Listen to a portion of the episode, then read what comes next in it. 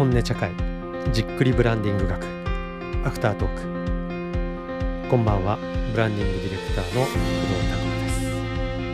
です。いやー、新平さんのお話面白かったですね。なんか時間がちょっと足りなくてですね、本当はもうあと気持ち10分それぞれ聞きたいな、でさらにもう一回ちょっとお願いしたいなって感じだったんですけど、ちょっとですねお互い時間の関係もあって、なんとかギュッと3回に閉じめねばっていうことで駆け足で、最後も本当はもう一個ですね、参謀とは何かみたいなお話もしたいねなんて話をしてまして、企業参謀とはどうあるべきかみたいなところのお話もどっかでできればななんて話を最後させていただいたんですけど、そんなこんなでですね、いろいろ話したかったんですが、皆さんいかがでしたでしょうか。新平さんに関してはそれこそ途中でもお伝えしましたけど、ポッドキャストでインサイドビジョンっていうようなニューピースさんでずっと継続して情報発信されてる起業家さんが出られるコンテンツを作られて、音声コンテンツ作っていらっしゃって、そこにも僕もゲストでお邪魔させていただいたことあるんですけど、そちらもぜひご興味持たれた方は聞いていただければと思うんですが、そういうような形でずっと継続的に発信されている方なので、もしかしたら広告業界の方々を中心にご存知の方多かったんじゃないかなというふうに思います。で途中あんまり深掘りできなかったですけど、僕自身はですね新平さんを知った理由っていうのは、一方的に知ったんですけど、まずはで最初知ったのは、途中も出ましたけど、夜ヒルズっていうですねシェアハウスをされてて、起業家のイエリさんとかそういうような方々がたくさんいらっしゃるような場で、新平さんはその中心的人物でいらっしゃったんですけど、当時僕がなぜ最初彼を知ったかっていうと、ずっとニコ生、ずっとじゃないのかな、ニコニコ動画っていう、今もありますけど、ニコ動でニコ生っていうですね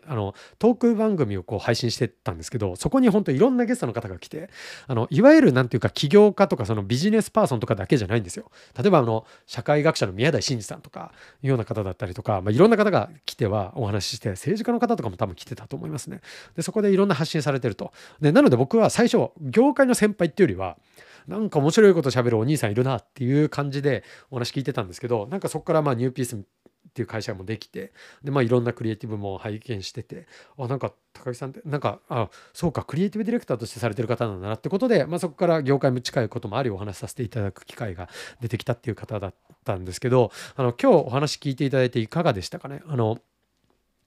いわゆるクリエイターとは違うぞっていうのは前回のアフタートークの予告でもちょっとさせていただいたんですけど、その片鱗というかそこの要素のお話がたくさん出てたかなと思います。なんかやっぱり大学僕にとってもそうだったのかと思うのが、大学1年生の時から村上龍の影響を受け、希望を作るっていうようなところが自分の天職なんじゃないかっていうふうに見出されたっていうところは、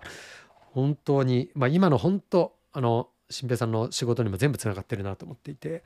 本当にいろんな意味で今回の放送っていうのは勉強になることばかりでしたね。でちょっとあまりにいろんな多岐にわたる話題があったので拾えなかったことが多かったんですけど、ちょっと今日アフタートークって場で一個拾えればなと思ったのが、このじっくりブランディング学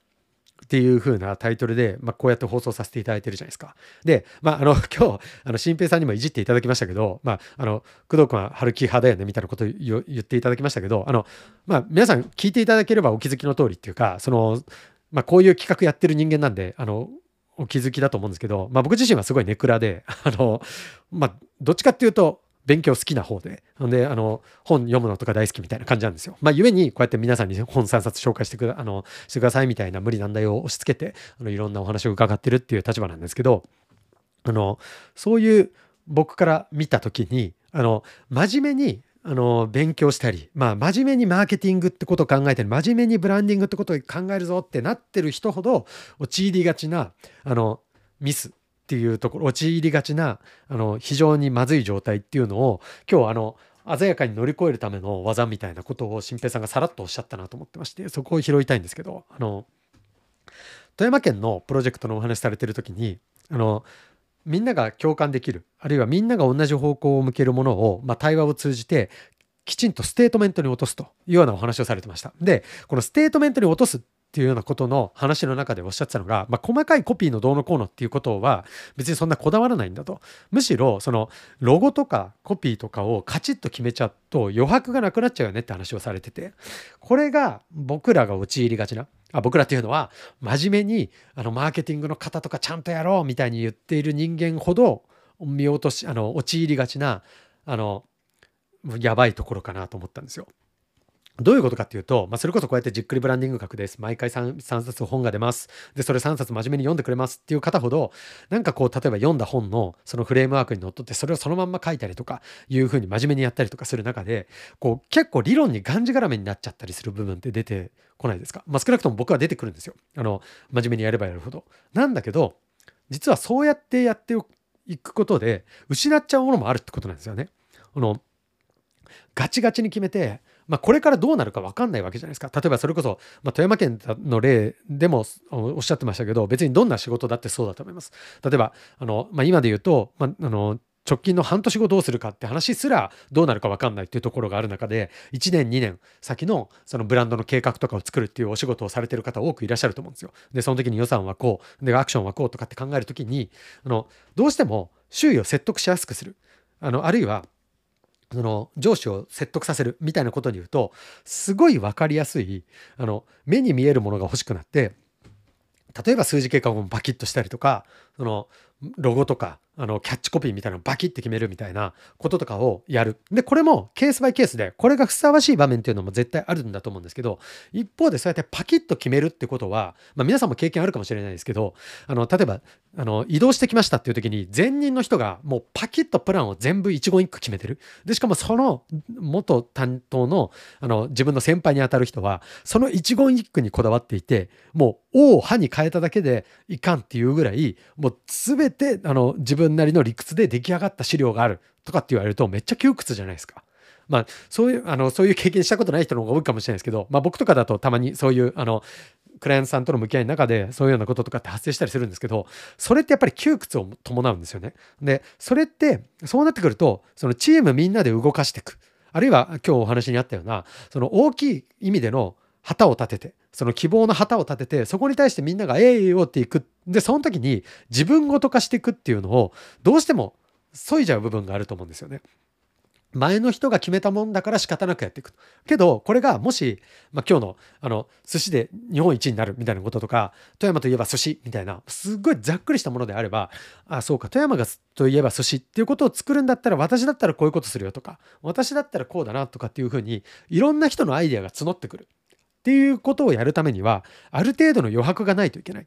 なんだけど、例えばこの改ざん物が何とかで何とかで、んでこれで1位になって、2位はこれで、3位はこれで、んでこの集合体をもってしてちゃんとこれを何店舗作るっていうことを通じて、こうやってこうなりますっていう、その用意周到な戦略で、これがフェーズ、繰り返しですけど、別にこれが絶対ダメだって話じゃなくて、フェーズによってはそれが必要な場面もありますけど、多くの人を、多くの利害関係も、もしかしたらぶつかるようなこともあるかもしれないような人たちっていうのを多く巻き込んで、それら人たちにいろいろあるよねと。細かい部分ではもしかしたら反発もあるかもしれないけど、大きいところでここだけはみんなで一緒の方向を向こうやって、ここ決めましょうよ。で、これをステートメントに落としますねっていう意味でのステートメントっていうのは、あえてばっくりしてた方がいいっていうことも十二分にあるなっていうふうに思ってます。で、これは僕も仕事上本当に経験としてあって、特に最近足の長い、例えば新商品開発とか、新しい新事業を作りましょうみたいなお手伝いをさせていただく時っていうのは本当にそうで、その新事業の、例えばもの作りますと。で、どうしてもそのクリエイターに発注するっていう感覚になると、途中からじゃあこれステートメントに落としたいねと、ボディコピーパチッと書きましょう、でコピーも書きましょう、でそれをロゴにしたいですみたいな話になってくるんですけど、それはもしかしたらもっと後でいいかもしれないんですよ。その手前にもっといろんな可能性を探って、もっと広げていくみたいなことをやらないといけない。なんだけど、どうしてもその受発注の関係とか、あるいはその明確に目に見えるタイムラインとかっていうのを追っていくと、どこまでにロゴ制作しないといけないみたいなことに躍起になっちゃって、中身以上にその外側、その外形的なスタイルっていうのが気になってくるみたいな症状っていうのは多く出てしまうんじゃないかなっていうふうに思います。で、そういうのを乗り越えるためにも、今日新平さんがおっしゃってたみたいな、多くの人がざっくり同じ方向を向ける、そのための旗を立てるっていう、このあえてのざっくり感で、これがこれからロングスパンで物事を作っていくぞっていう、そのブランド作りにとっては非常に大事になってくるんじゃないかなっていうのが今日なので、ブランド作りにざっくり感が重要だぞっていうのが今日僕の一番の学びでした。それは文人の話にも通じると思うんですよ。要は個人、分解できない個人っていう風に抱えちゃうと、ブランドは常に一貫性がないといけない。でその一貫性の中で絶対このブレちゃいけない軸があるんだ。でそれはそれで大事ですと。なんだけどその軸っていうのがガチガチに固めすぎられちゃダメで、その軸っていうのはあくまでバクッとしてると。でいろんな物事が起こる、いろんな変化が起こる、でユーザーによっていろんな使い方をする、でいろんなコミュニティがあるっていうこともうまく許容しながら、あっちにはこういう顔、こっちにはこういう顔っていうのも全部ひっくるめて、このブランドだぞっていうような実像を作った上で、じゃあそこに対してどんなアプローチをしていけばいいのか、じゃあそこに対してどんなことを考えていけばいいのかっていうのを自分なりに組み立てていく。でさらにはその自分なりに組み立てたものをそれで以上終了じゃなくて、誰かに渡して、あるいはいろんな人を巻き込んで渡していって、みんなでコネコネしていくっていうようなことが、これからのブランド作りには絶対必要になってくると。故にこれは要は認知を広げるためにテレビ CM を作りましょう、15秒を書きましょうっていうような時代にはあんまり必要じゃなかった感性だと思うんですよ。だからもしかしたらもう全然コミュ障で人と接するのも大っ嫌いみたいなクリエイティブスタイルでも、今までだったら良かったかもしれないけれど、今日もありましたけど、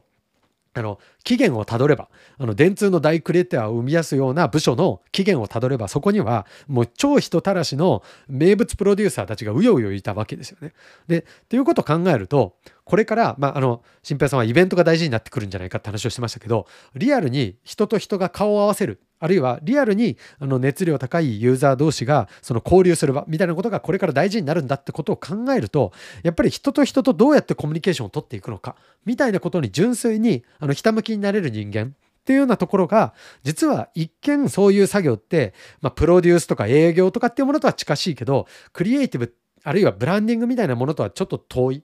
そういうアーティスティックな世界とはちょっと遠いっていうふうに一見思われるけど実は真逆で、そういうことをできるスキルセットこそ人を巻き込む魅力、チャーミングさみたいなものほどこれからのブランド作りには必要で、これからのクリエイティブを支える資源っていうのはそういうようなもてなし力みたいなことだったりとか、人を巻き込んでばっくりこの空間ばっくりざっくりここにみんなで向かっていこうっていう方向感を整えるっていうようなことが力になってくるんだっていうことを学ばせていただいたなっていうような感覚でいます。で最後の話もすごい良くてちょっと時間なかったんで僕の感動をあんまり伝えきれなかったですけど、僕がちょっと中小企業が日本は多いじゃないですかって口走ったんですけど、本当に僕も電通から卒業して外に出て、いろんな会社さんとお話しさせていただく中で本当に実感としてあるのは、やっぱり大企業は大企業の役目があって、で今日の話でいうとインフラ的にいろんな人にいろんな価値を提供しているって会社さんはそれはそれで重要で、それは尊い存在なので、ブランドの力だったりクリエイティブの力だったりで最大限支援していくっていう僕らクリエイターの仕事っていうのは変わらずあると思うんですけど、一方でこの中小企業が多い日本という国において、あるいは中小企業から生み出るさまざまなプロダクトが、いびつなプロダクト、あるいは変なプロダクト、あるいは奇抜なプロダクトみたいなものが多くある日本においては、そういうブランドたちがどうやったら輝けるのか、それはもう何千億みたいなことを目指さない世界であったとしても、健全な100億健全な200億みたいなものをどうやって作っていくのかっていうことに苦心するためのツールっていう意味では、やっぱり今までのマーケティングのツールだったりとかブランディングのツールってやっぱりどこまで行っても大きな資本を持っているところに傾きがちだったと思うんですよね。認知施策っていうものはテレビ CM を筆頭に。でデジタルっていうのもこれが個人をエンパワーメントするんだって言っていろんなサービスは生まれたものの、マーケティングの世界においてはやっぱりそういうマジョリティ数字の力に勝てなくて、むしろ数字の奴隷になるようなデジタルコミュニケーションというのが非常に多くなっちゃってると思います。そんな中で、今日新平さんが言ってたコミュニティみたいな考え方だったりとか、あるいはコミュニティ以外にもいろんな切り口はあるかもしれないですけど、そういう、熱量ある個人との中での関係を築けるようなブランドの在り方っていうのを、俗人的な世界だけではなくてどういうふうな道具として育てていくのかみたいな議論っていうのは、これから本当いろんな方々と一緒に考えなきゃいけない議題かなと思いましたし、このじっくりブランディング学っていう中でやっているそのブランディングっていうなんか曖昧無味なものをどうにかこうにか体系的な知識だったりとか、あるいはこうやってあまり語られないような裏側みたいなことをちゃんとこうやって放送に残すことでいろんな方に知っていただくとかような活動っていうのもやっぱり続けていくことに価値があるなと思いましたので、なんか新平さんが最後に興味ある人はぜひ声かけくださいとおっしゃってましたけど、本当にそういうような活動に興味あるような方はぜひお声かけいただければなと思いますし、僕自身も末席でそういうような関わり方っていうところに何かトライできればなと思うので、このボイシーさんとの企画でもそうですし、ボイシーさんとのいろんな事業とかいうようなこともそうですけど、いろんな動きの中でそういったことにご興味ある方はぜひ一緒に何か起こせればなというふうに思った次第であります。はい。ということで、今週は以上になります。はい。で、次回ですけども、次回はですね、実はちょっと多くの方に来ていただくことが何名か決まっていらっしゃるんですけど、まだちょっと順番がですね、どこが先になるかとかっていうところがまだ決まっていない状況ですので、ぜひただ唯一お約束できるのは、これからもいろんな切り口で、もしかしたら他の分野で言うと、他のビジネスメディアさんとかだと、この人をブランディングっていう文脈では呼ばないかもみたいな人っていうのも、いろいろこれからお話を伺っていきたいなと思ってまして、っていうのが、今日の話でもそうでしたように、ブランディングって本当にいろんな切り口でいろんな方々が関わる行為だと思うので、そういった視点も取り入れながらいろんな話を聞いていった上で、このじっくりブランドとは何だろうってことを考えるきっかけを得られればなと思うので、これからもいろんなジャンルのいろんなチャレンジをされている方々とお話できればなというふうに思っております。ということで、また次週も皆さんとお会いできればというふうに思っております。以上になります。お疲れ様です。ありがとうございました。